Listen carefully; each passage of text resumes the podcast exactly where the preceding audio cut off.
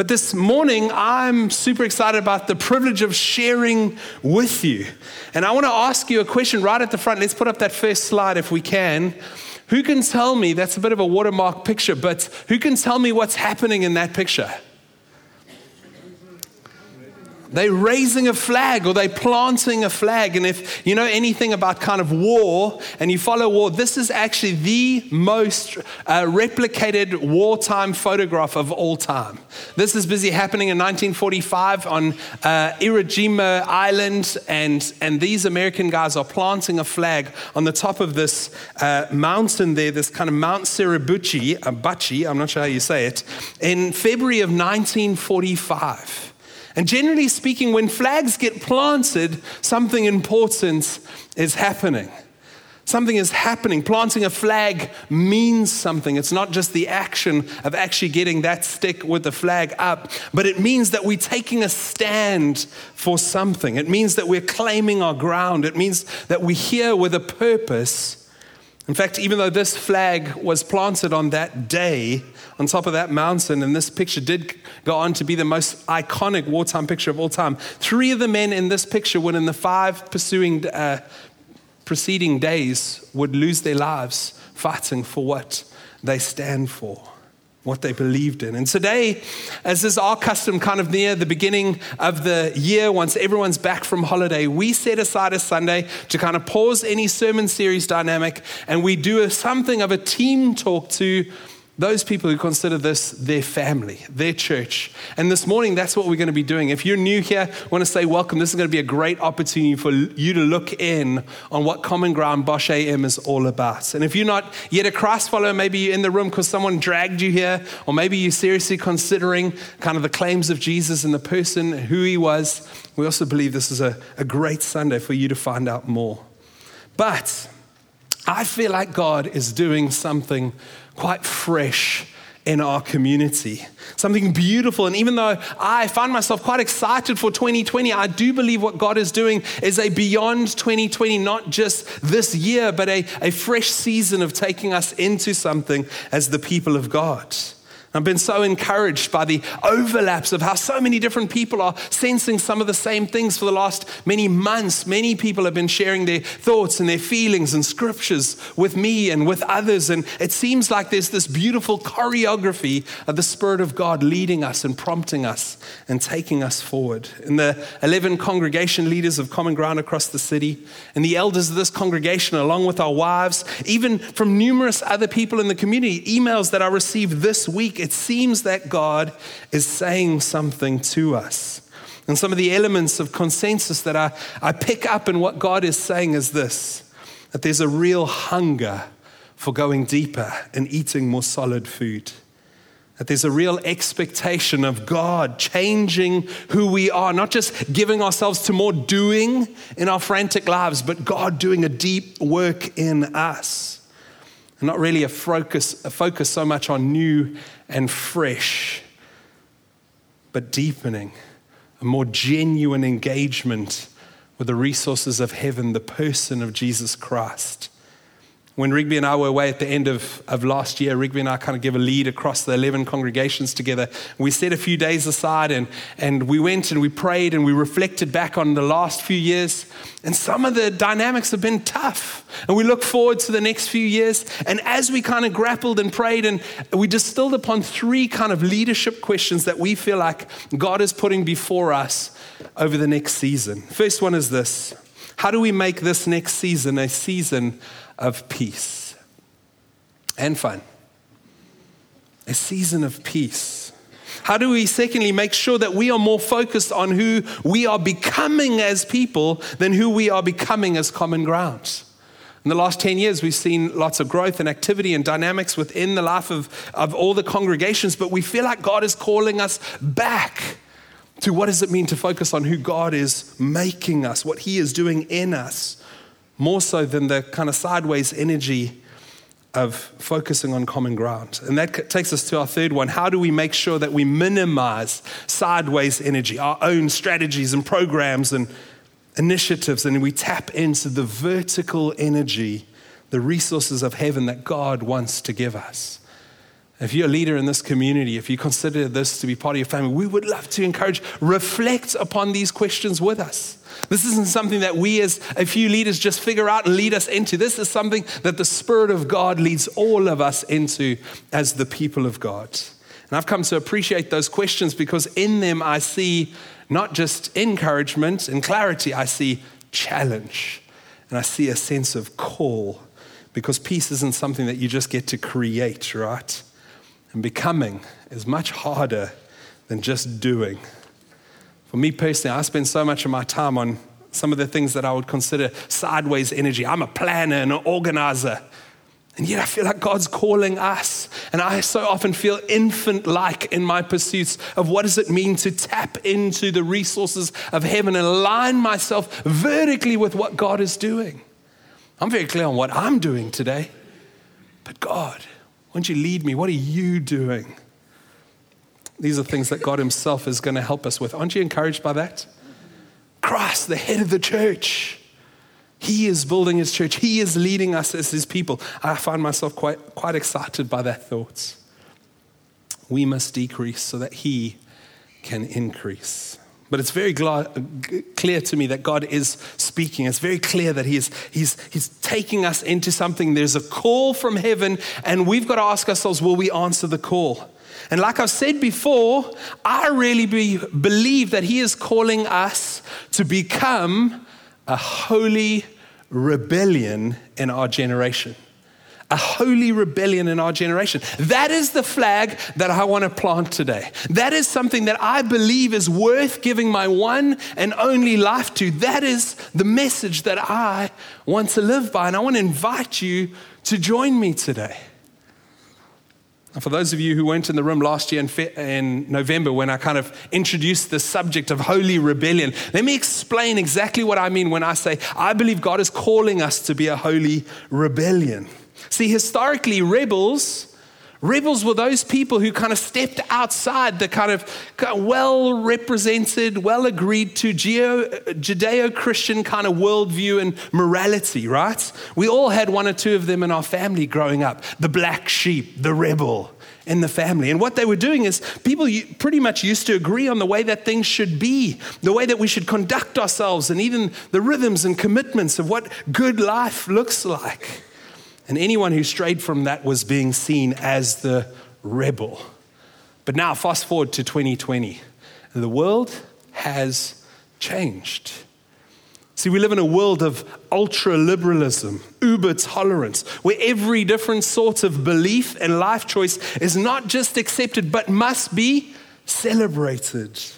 We live in a culture of hyper individualism and at no point in history have we ever been as free to go our own way, do our own thing, succeed in life without others. And the world has provided us with so much that rampant consumerism is real all around us. And when I grew up, the kind of material chasing after things wasn't celebrated. These days, it's like hashtag best life now. Look at how many things I've accumulated and where, which beach I'm on in the world. It's like just celebrate this rampant consumerism. I'm getting ahead because I'm gathering more. Rampant consumerism. And all of these, in these things, there's less and less agreement around what to believe, who to follow, and what living well really looks like in our world today. And there's one more ism that I've come across lately, and I've identified and I've put a name to it. It's called feelingism. Yes, I did make that up. But here's how I've observed feelingism works. See, I feel very real feelings, and so do you. And in order to please myself, or maybe more ultimately to be true to myself, I must act in congruence with these feelings that I'm feeling as a first of importance in my life. And in our world of feelingism, feelings have now come to be elevated over truth and other measures of reality. By way of simple example, I see an ice cream. I feel like this ice cream is going to be very compatible with me. and with the theme song of my friends shouting, YOLO, you only live once, I consume the ice cream with very little thought for the fact that the ice cream is actually bad for me. See, that's a very simplistic way of thinking around feelingism. But let's apply that same train of thought to so much more important matters in life, like matters of faith and religion. What is right and true to believe? You hear people say things like this well, whatever feels most right to you, whatever works for you. In other words, your feelings are allowed to determine truth and the way things really are. Do you see the danger? Or, let me step into deeper waters here. Think about matters of gender identification, which I know is a much bigger subject than I'm able to really treat right now in this moment. But on matters of gender identification, I find myself disappointed hearing words in my children's school where people say things like, You will just feel who you really are. And younger and younger kids are being asked to make life altering decisions based on their feelings and legally at younger and younger ages. And I know I'm in hot water on this one, and I'm not wanting to write off the sensitivity and nuance of these very big conversations. But here is the danger that I'm feeling. I'm feeling that ultra liberalism's little cousin feelingism is standing in a place of supremacy over truth and reality. And it's being celebrated as such. And it's really doing some damage to people's well being in our world today. Sayings like, you do you, just feel your way through it. And if it feels right, go for it. I believe those kinds of sayings are leaving the next generation of our world rudderless, with no plumb line of truth and no true understanding of where true north is. Last night, as I was thinking about this, I worked out the theme song of feelingism. Do you know what it is? The theme song is Sheryl Crow's big song. If it makes you happy, and it can't be so bad. I'm not trying to sing. I shouldn't have sung. I'm regretting it now.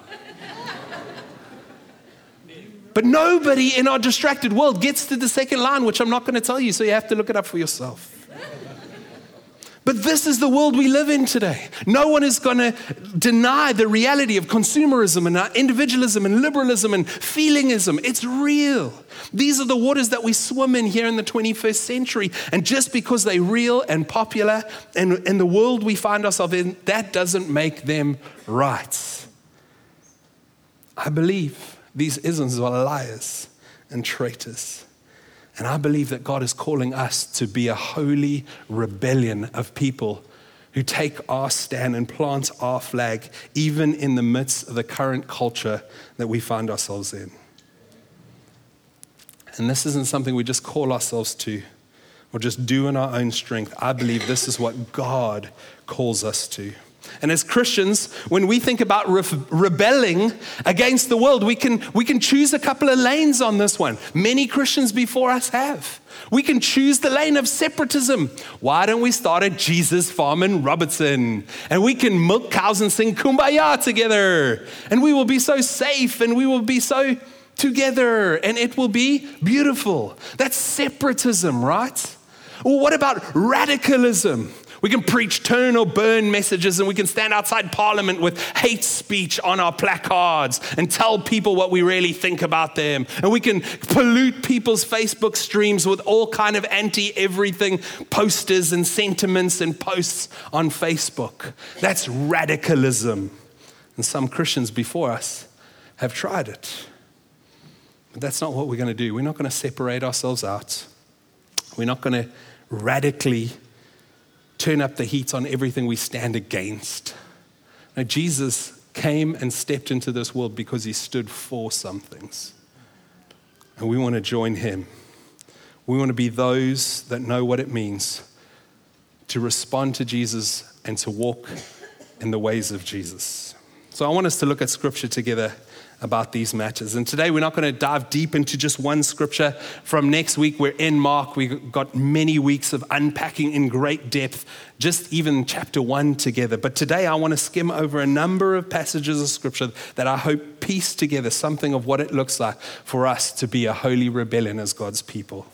1 Peter 2 and verse 9 says this But you are a chosen race, a royal priesthood, a holy nation, a people for his own possession that you may proclaim the excellencies of him who called you out of darkness and into his marvelous lights.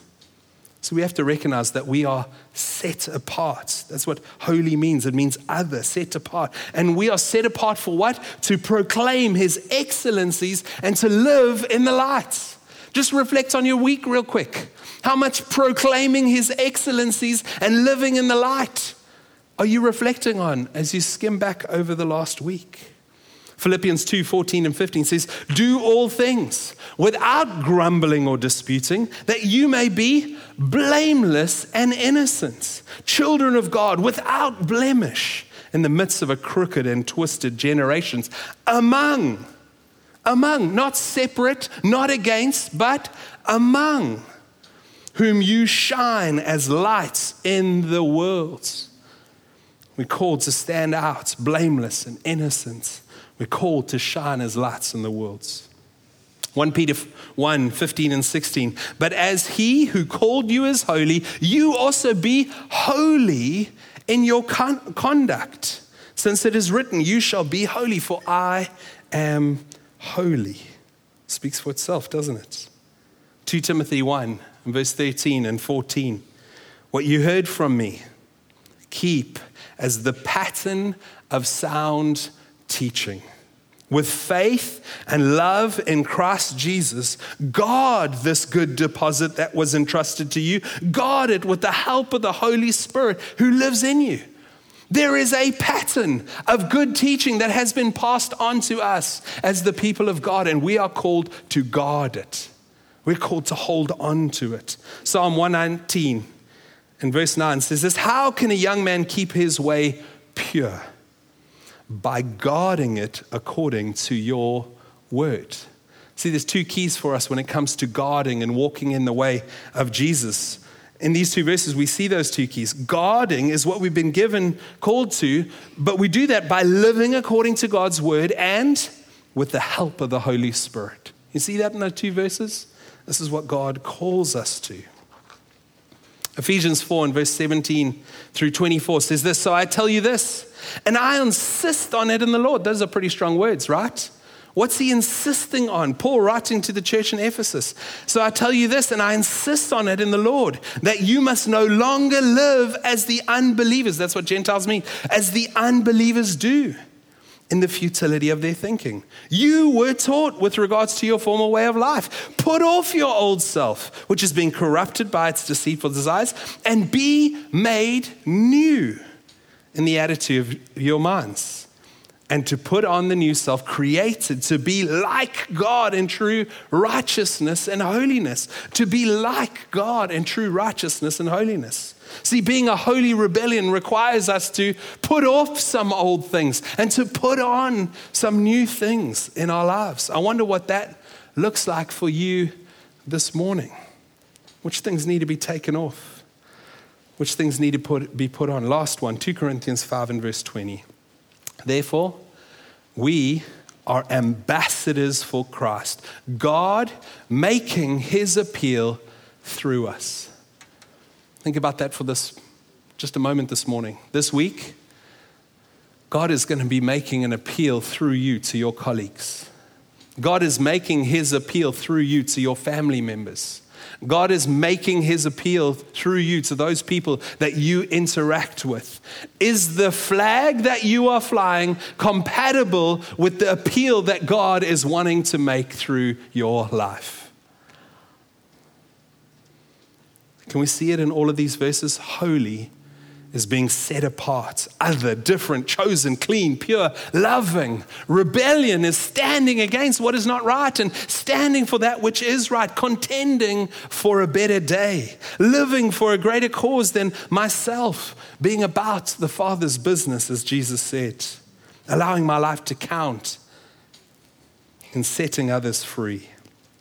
Personally, I find myself loving the militant edge of this. Now, let me just make a disclaimer eh, here. Whenever you feel like I'm getting irritable or angry, please don't hear that as me being angry or irritable with you. I am angry and irritable with the shortcomings and the land between in my own life. When I look at the motivations that get me going, when I look at the decisions that I make, when I look at the feelings that I feel, there's a land between where I know I am and where I know I should be. And every time I see it in this congregation of people, I find myself looking into a mirror going, Ryan, it's you. It's you. And all of us know perfection is not what Jesus requires of us. But there's a militant edge to what I'm saying here because I believe that taking our stand is something that we need to call ourselves to. And I love this uh, edgy kind of wartime element to it. Why? Because I think we're in danger in our world today of possibly being a little sleepy as Christians. A little sleepy. See, I believe the kind of holy rebellion type language calls us to remind us that we do not live in peacetime in the world today. There is a very real battle going on around us. It's called spiritual warfare and it's real. And whenever I say the word spiritual warfare, that sounds kind of sends shivers down my own spine because I kind of grew up in the 80s, right? There's some unhelpful stuff attached to that word, but there are two dangers in the church when it comes to matters of spiritual warfare. For some people, they're overly inclined and they see kind of ghosts under every bush, especially bonsais. and they're like walking around as ghostbusters, like, what is the devil doing today? And I'm going to kind it and loose it and do everything I need to do, right? And they're so focused on what the devil's doing that they sometimes can miss out on what God's doing. And there's other people. Other people, they incline to just not give spiritual warfare too much thought. God is sovereign. I just relax in that. And unfortunately, I feel like in that we get caught in the devil's trap to the fact that God is not the only one who has plans for our lives. There's someone who is working against God, wanting to steal, kill, and destroy, and that is very real. John Ortberg says this he says, The greatest danger for Christians isn't that we will renounce our faith, but rather that we will settle for a lesser, tame, distracted version, version of following Jesus. We will settle for a lesser, tame, distracted version of following Jesus. As holy rebels, let's not get caught napping. We need to recognize the spirits of our age. Now, that may sound super spiritual again, but let me tell you, they're not as spiritual. Some of them are very real and very practical, and yet they are being used against us. Think about this. I think a spirit of our age is distraction itself. It is the spirit of our age. We are always on pe- people, moving from this device to that device. My wife hates it when I double screen while we're trying to watch something. I'm like, but I can do emails too, look. We are always on people. And actually, Truth be told, I'm a bit of a technophobe. People know I went onto Facebook the first time in my life this week. And then I tried to do something, got it wrong, everybody laughed. Oh, it's so funny to see Ryan trying to get this right. But right now, today, as a technophobe who's way behind the curve, and some of it for good reason, you can contact me on WhatsApp, Voxer, Messenger, SMS, four different email accounts, and a good old fashioned phone call. We are distractible people and it's affecting us. Did you know that the average attention span is down from 18 seconds in 2000 to just eight seconds in 2017? Welcome the mobile device. People, the average goldfish has an attention span of nine seconds, which is just ahead of you. This is a problem, right? This is a problem. We are distracted people. It's a spirit of our age. We are losing focus as people, and that in turn diminishes our ability to be present in any given moment. And people want to know why this leads to loneliness, it leads to broken families, it leads to us not being able to engage and develop social skills because we are distractible people. I learned this great fa- phrase this week, and I'm going to give it to you. Learn to parent your phone. What that means is put it to bed at a good time so it can get some good rest and you can have some quality time with the other people that are important in your life. Your relationship with your phone is an unhealthy, dependent parent relationship. Put it to bed at a good time. Don't run to your phone every time it squeaks or squawks at you. Put it to bed. Parent your phone. What does it look like for you to learn to parent your phone? This is a very needed advice in my life. Distraction is the spirit of our age. Secondly, FOMO is the spirit of our age. Fear of missing out. Fear of missing out continues to get us into a place where we're unwilling to make community commitments because we want to keep our options open. FOMO pushes us to do that. Last year, I mentioned that according to our newfound facts from our kids' ministry, we know that the average Bosch AM regular attending family comes to church one out of three weeks on a Sunday. Oh, shame. Why is that, do you think? I think there can be lots of reasons for that, but I'm also guessing that this FOMO culture of keeping our options open and going after whichever thing seems best now in the moment is loosening our grip as the people of God on community contribution and commitments. In this book I read over the holidays, it's written by a guy called David Brooks. He's a famous journalist. Uh, he writes articles for the New York Times. Uh, he wrote this book called The Second Mountain. I turned 40 this year and I thought, ah, cool, great book. First half of my life, naught through 40, second half of my life, 40 through 80. Then I hopefully will die before things get too bad, right? That's my vision of my life. And I thought, half time. And, and there's a great book by the name of Halftime, but someone else told me about this book. It's called The Second Mountain. And David Brooks, in the first half of the book, he speaks about what does it mean for us to move from the first mountain of success to the second mountain of significance. And then he speaks about what does second mountain marriage look like because he's got a failed marriage. And he's on to his second marriage. And then the third part of the book, he speaks about what does it look like for him to move past moral living and into true spirituality. And he grew up Jewish, but he became a Christian recently.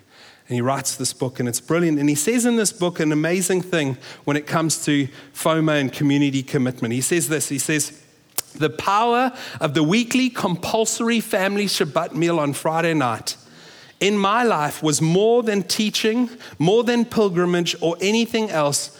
That commitment to weekly community and God focused gratitude shaped my life. The weekly call to community, rhythms of community and commitment are vital to being this holy rebellion people of God. A third one then is progress. Progress. See, one of the weaknesses that Kate and I have, man, I, I read that Second Mountain uh, book, and the whole middle section is on Second Mountain marriage. And you know what I realized coming out of the holidays? My greatest delight personally in this life is my relationship with my wife. Next month, we celebrate 16 years of being married, and she's been amazing all throughout it. Me, maybe less so, but what I've realized is that you can kick into a new gear of appreciation and affirmation. And, and I found myself experiencing so many of those things over the last few months. And David Brooks put some words to it second mountain marriage. But here's a weakness that Kate and I share we both have a tendency to always be working on the next goal. The next goal, that thing to buy or that project to fix, we always working on the next goal. If we finish talking about the bathroom, then we on to the kitchen. We bought the kids a present for Christmas, we on to thinking about their birthdays. We're very goal orientated in that regard. So much so that we've kind of developed this trick. It's called target deferral. Target deferral is this little concept of once we get past this target, we're going to find a new target. Where should we aim? Where should we aim? So, what we do is we keep this target in front of us for longer and longer and longer. It took us four years to buy a family vehicle. And the very next day, to my shame, I thought these thoughts Should we start working towards a caravan or a trailer? The very next day, those thoughts went through my head, and I caught myself. I was like, It's happened. My target has now been hit, and I'm on to the next one we find ourselves in a progress orientated world. And guess what? Progress within itself is not instinctively evil. But when progress is being sought after to the point where we are so distracted by other things and we're so focused on other things that we're not able to give ourselves to progressing in the most important things, progress becomes an idol of our age. It's a hamster wheel that we're all on, and it's really hard to get off this progress wheel. So, there is a call today for us to be a holy rebellion to combat these spirits of our age. Don't you wish you would more like that? I do. I wish I could say some bigger and bigger yeses and nos with greater clarity rather than being this distractible person who finds myself saying some compromising yeses and nos from time to time. Because the reality is, this whole holy rebellion thing is actually more about who we're becoming, who we're becoming as the people of God. We know that we don't just become people overnight, right? See, there's, there's a beautiful thing. What happens is when we come to God, He in a moment changes our status. That happens when we come to Jesus, but it still takes a lifetime to shape our being. See, we're in Romans 5, grace in which we now stand. That happens in the transaction of salvation, the glory and the beauty of that. But we still have to give ourselves to the changing of our being. John 6, 27 says, Do not work for the food that perishes, but for the food that endures to eternal life, which the Son of God will give you, Son of Man. We have to work for food that endures to eternal life, but we also have to let God provide it for us. Do you see that? There's a, a work that we have to do, but a Jesus giving it. See, the gospel is not opposed to our efforts. The gospel is opposed to earning. So many people lose the trick when they say, Oh, in salvation, God gives us everything, and that is true. You cannot earn your salvation. There's no earning in that. That is a free gift given to you by God. All created in heaven, all out of the goodness of His movement towards us. That is salvation. That is the gospel. It is given to us as a free gift. God is opposed to us trying to earn that. You can't do it. But the gospel is not opposed to effort. See, scripture calls us to work out our salvation. Here's my favorite verse on this Philippians 3 and verse 12. Not that I have already obtained all this or have already arrived at my goal, but I press on to take hold of that for which Christ Jesus took hold of me. There's a pressing on, there's a taking hold of. Jesus took hold of you for something, and you take hold of that for which he has taken hold of you. Isn't it a beautiful dynamic and a dance? We have to press on to take hold of these things. We can't just sit back and hope that we're going to roll out of our beds into the morning into righteousness and holiness and godliness. It doesn't happen that way. We've got to press on and take holds. And here are two realizations. This will change your life if you really listen to it, if you really give yourself to it. Two realizations that I've become fully convinced of. Practice makes people. Practice makes people. Let's look at these guys on the screen here for a moment. You tell me what they've been practicing. I'm not even sure that guy on the right is real, right? That looks photoshopped. It's like his left arm is as big as the guy's whole body. What about these guys? These are these, what are they, what are they doing? CrossFit, there we go. I knew someone would say it. I watched this whole documentary on these CrossFit nutsos, right? Which one do I most look like? Just go back a moment. Can we go back one, one slide? Huh? Nah, not really, hey? Go to the next one. Purposely chose this picture glasses, brown hair, a little bit of a beard. This guy's been practicing something too, and look, it's making him. He's got his beers on the left, he's got his chips on the right, and he's got his game control in his hand. What has he been practicing? Games, that's right. Well done. He has been practicing games out of the mouth of babes, right? And it's shaping who he's becoming. I wanted to desperately put the other guys with my face, eh, you know, on it. But this guy looks like me. Okay, let's carry on. Here's my second realization. Oh, well, do you know who this is? Majosi, right? Majosi, uh, know him, used to be in our church. Do you know that he started out as a bank teller? Nothing against bank tellers.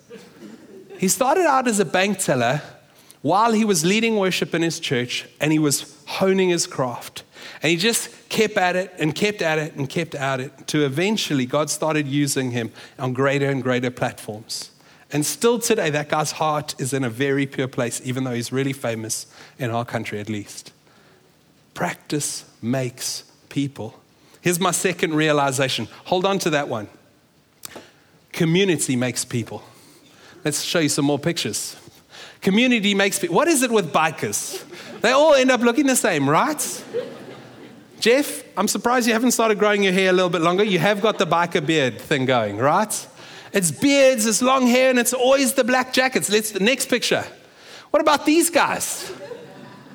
That guy cut the bottom of that other guy's shirt off and tied it around his head.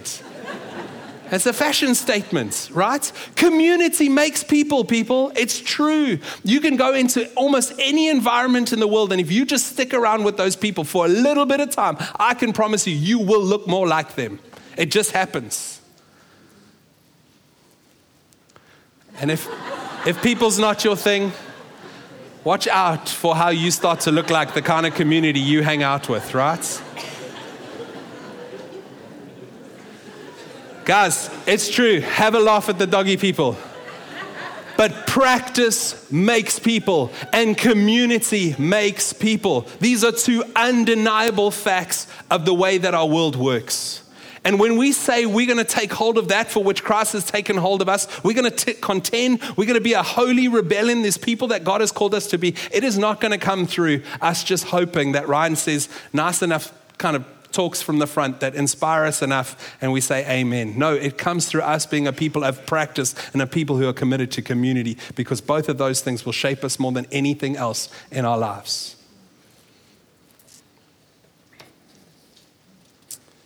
What kind of practice have you been giving yourself to this week?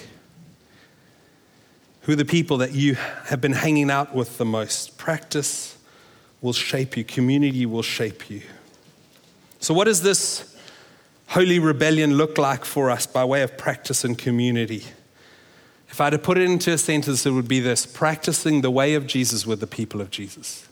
Practicing the way of Jesus. See, we believe Jesus when he says that he is the way, the truth, and the life. You want to find out what the good life looks like? Give yourself to the life. That is Jesus. We rebel against all the unhelpful isms of our age by practicing the way of Jesus, standing on the truth of Jesus, and giving ourselves to the life of Jesus. That's what we as a community want to learn to do more and more. And we rebel. We rebel against individualism by giving ourselves to community. And we rebel against consumerism by living generously and sacrificially. We become rebels against liberalism by holding on to the war, well worn pathways, biblical morals, that teaching that Paul was speaking about, he's passed on to us. We become rebels against feelingism by standing on the truth of God's word and shaping our lives and our feelings in light of that which is our firm foundation. Let's become rebels in an information age, create our own formation age. See, people don't care how much you know anymore. They can Google it in 0.03 seconds, have a billion answers. People want to know who you are. And if we're going to see a people looking at the flag of our lives and saying, Take me to your leader, we're going to have to give ourselves to the formation age more than the information age. So here's seven practical ways that we in 2020 are going to give ourselves to practicing and participating in being a holy rebellion, practicing making us, community making us. Prayer. Prayer's been a weak muscle for us as a church over the last few years.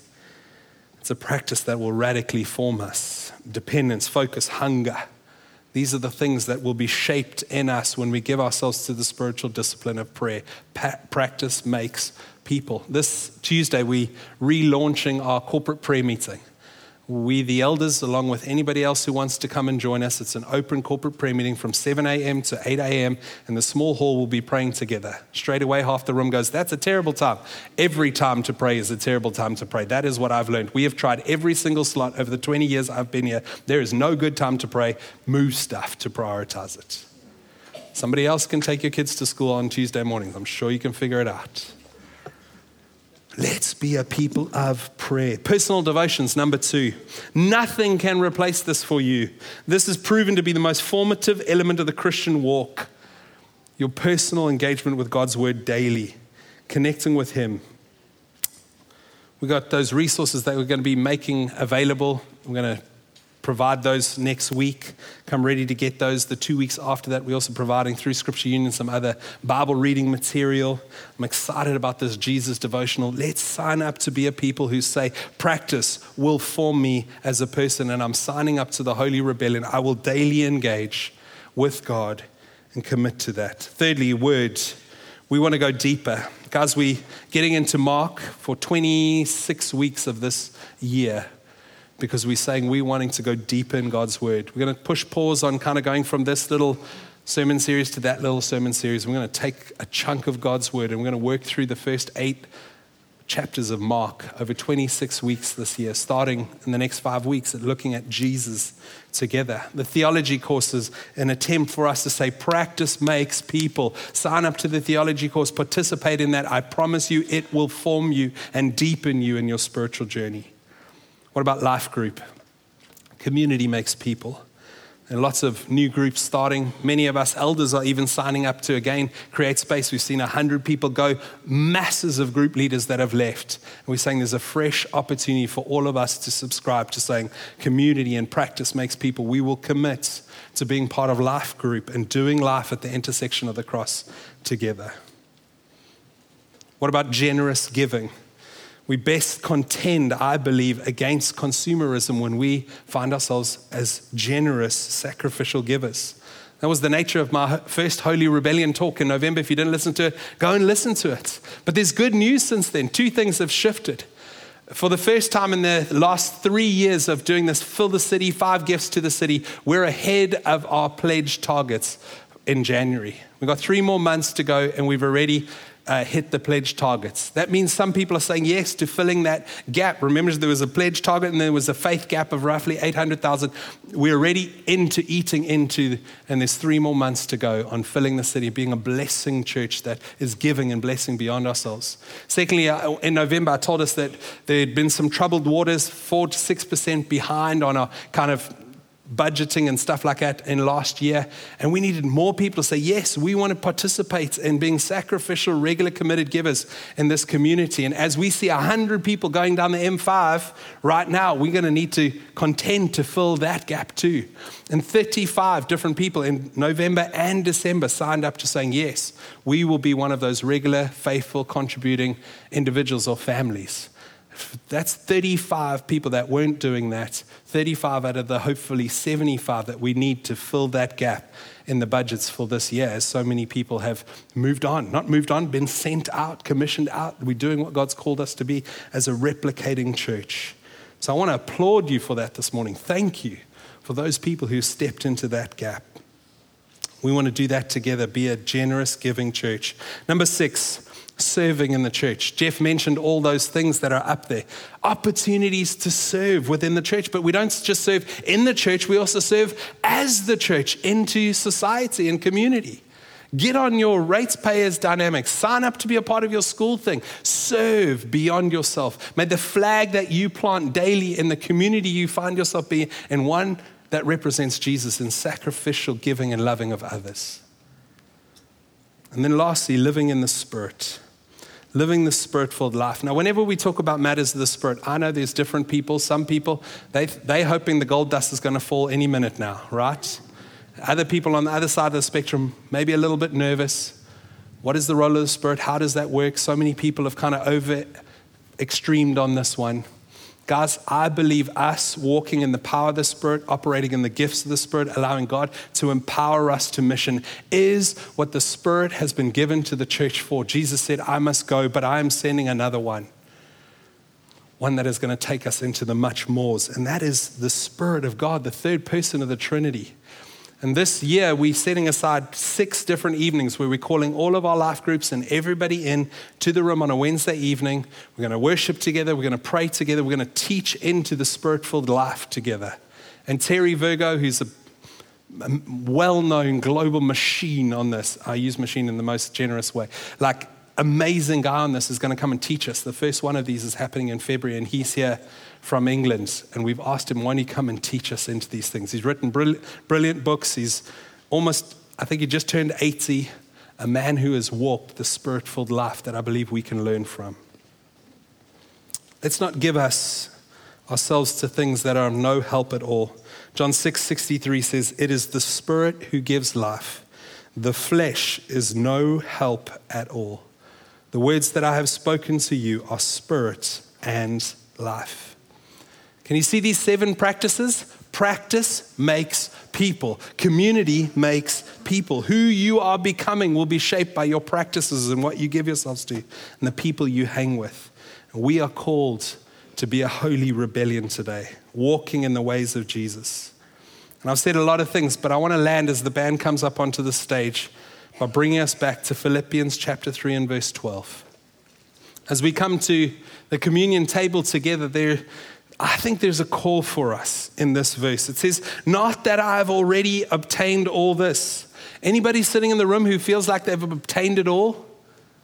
None of us. Not that I've already arrived at my goal. We're not there yet.